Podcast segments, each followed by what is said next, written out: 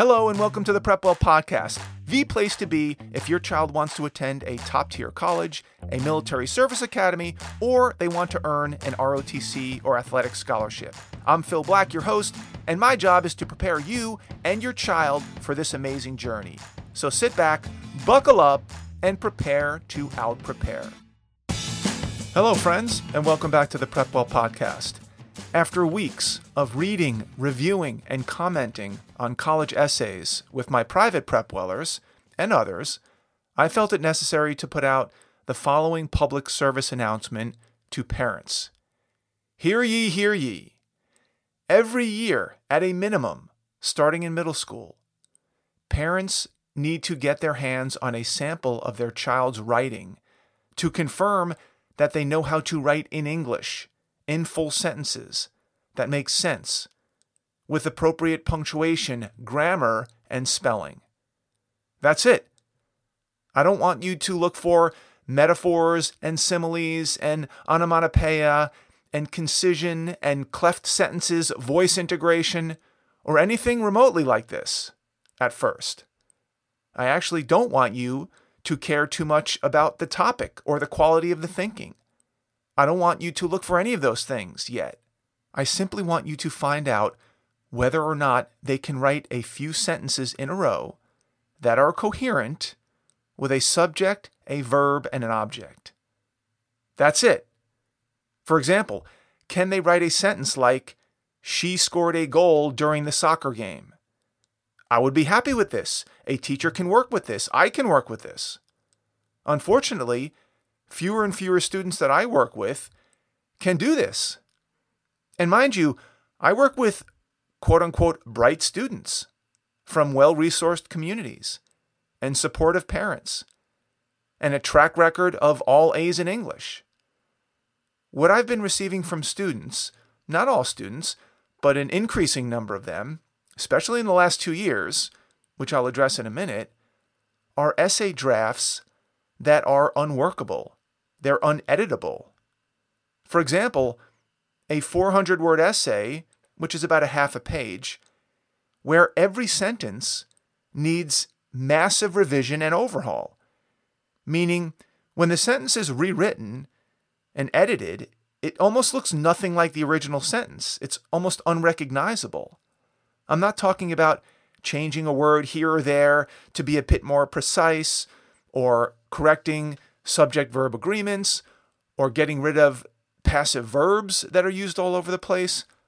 I'm talking about a total rewrite from scratch for almost every sentence. I'm not talking about the quality of the content or whether the response even answers the essay question or whether it's logical or orderly or compelling or the strength of the vocab words. I'm just talking about individual sentences that on their own don't make any sense. Run on sentences, fragments, stream of consciousness, misspellings, weird parentheticals all over the place. Many students are now writing as if they're talking or texting to a friend, with all of the informality and unconventional sentence structure inherent in everyday speech. This will become a problem for many students, not only when it's time to write competitive college essays but when they actually go to college and they're expected to write in coherent sentences. And by the way, these issues are not isolated to students who've struggled with English and gotten C's or D's, for example, or students where English wasn't their first language, or in schools with bad English departments. As I said, I see this trend in students from very strong schools who've gotten A's in every English class they've ever taken including AP language and composition. I'm not sure how that happens, but it happens.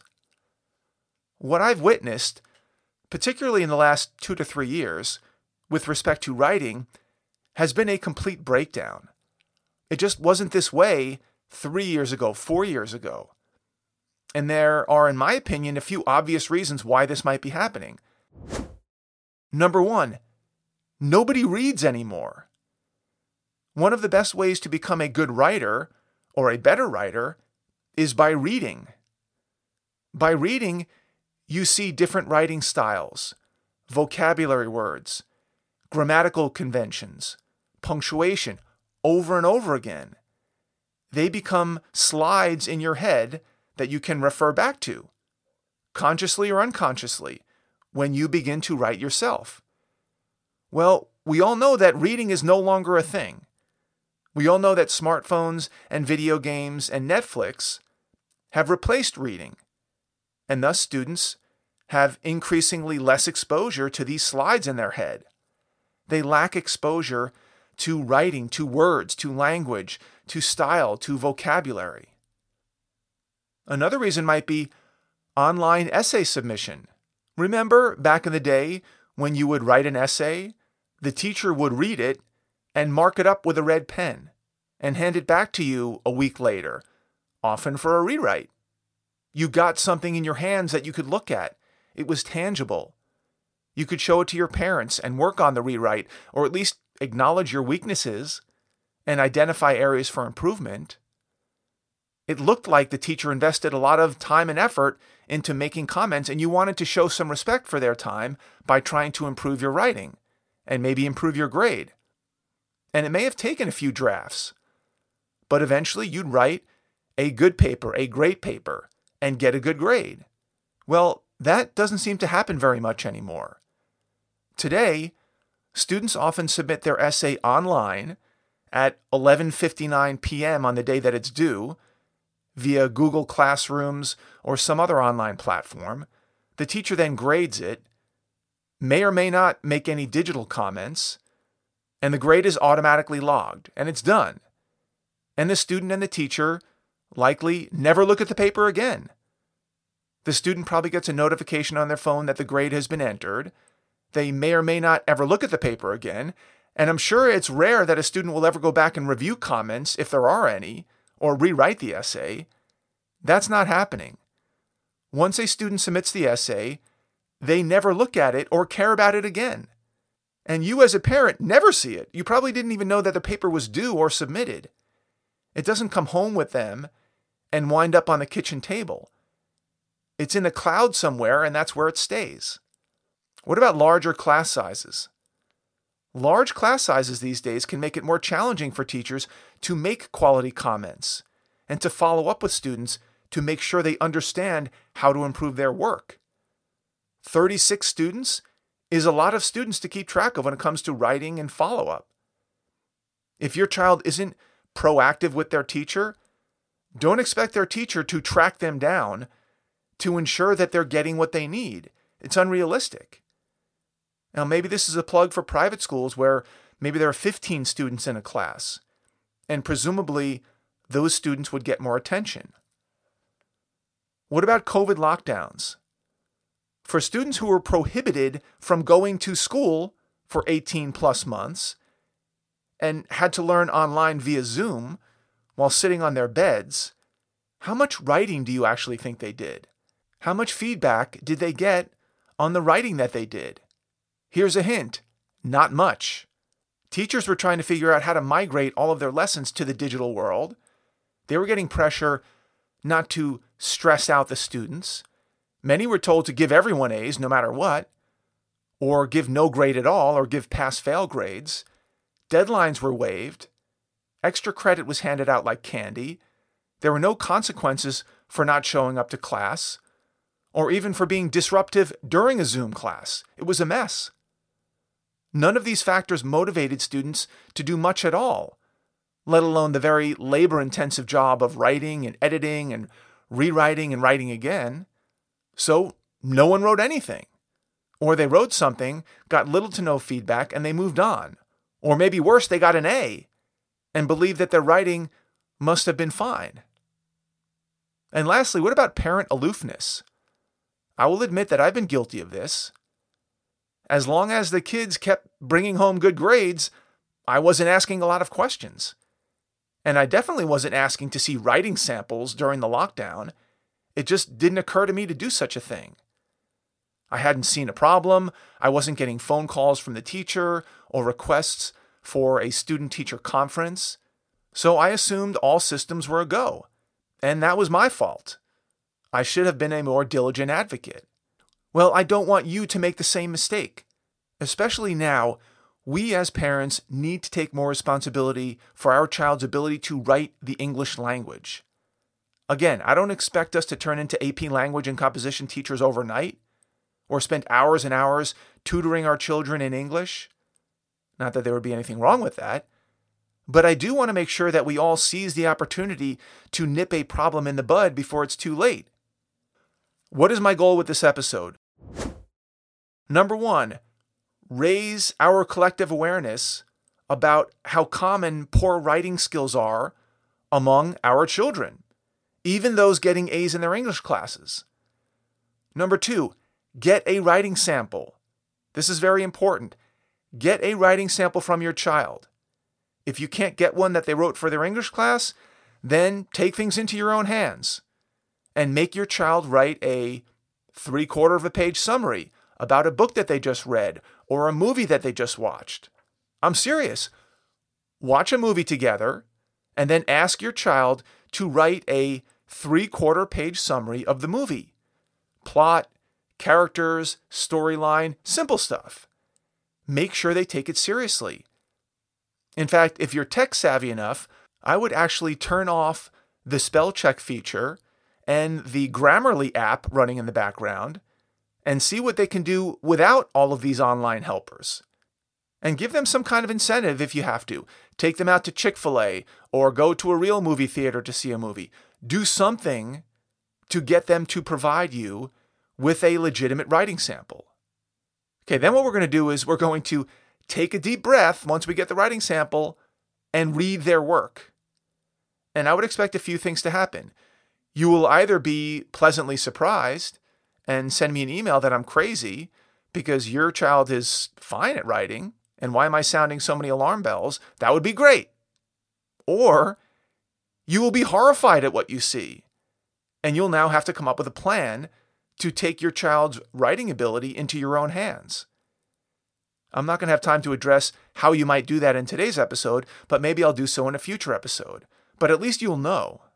And lastly, let's get in front of the problem. If there is a problem with your child's writing ability, you need to address it now so that you don't run into real problems when it comes time to write college essays or, God forbid, go to college with such low level writing skills.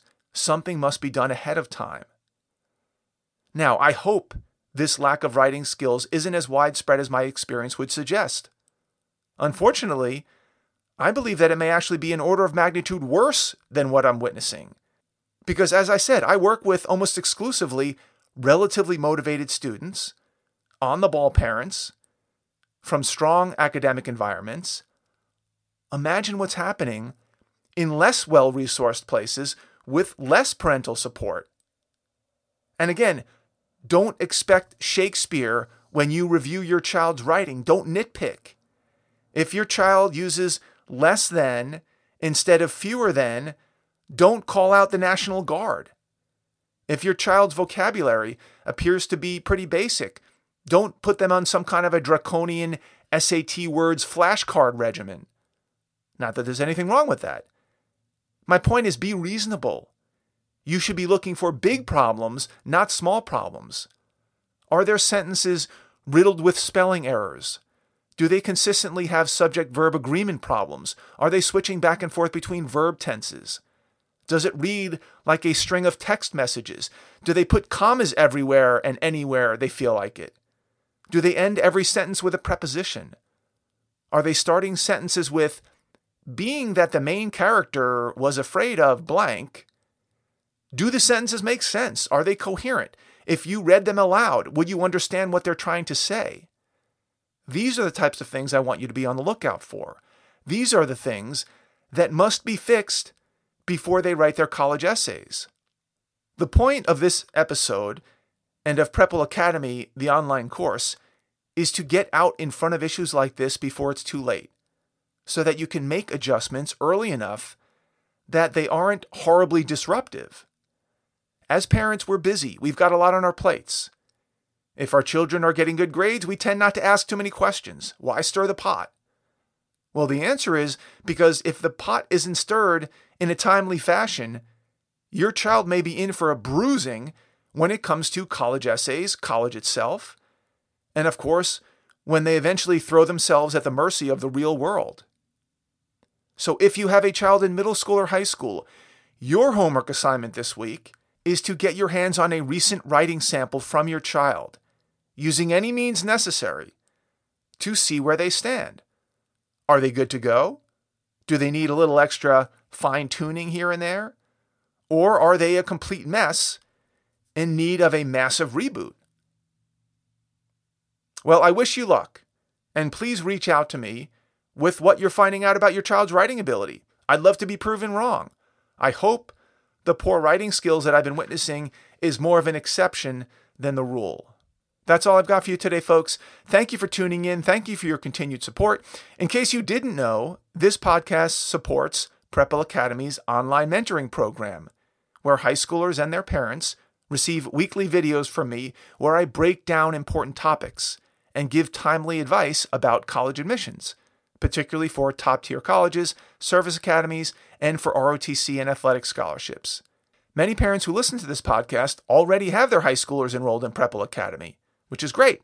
If you don't yet, please consider enrolling them. Registration is only open during freshman or sophomore years. After that, we no longer accept new students.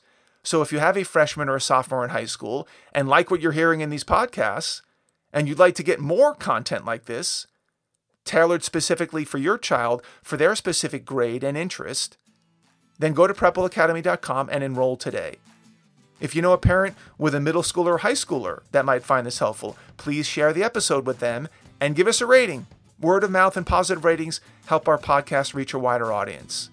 Of course, if you have comments, questions, or an idea for an upcoming episode, please reach out to me by email, DM me on Instagram, check out our blog, Facebook page, connect with me on LinkedIn. I would love to hear from you. Until next week, goodbye, good luck, and never stop preparing.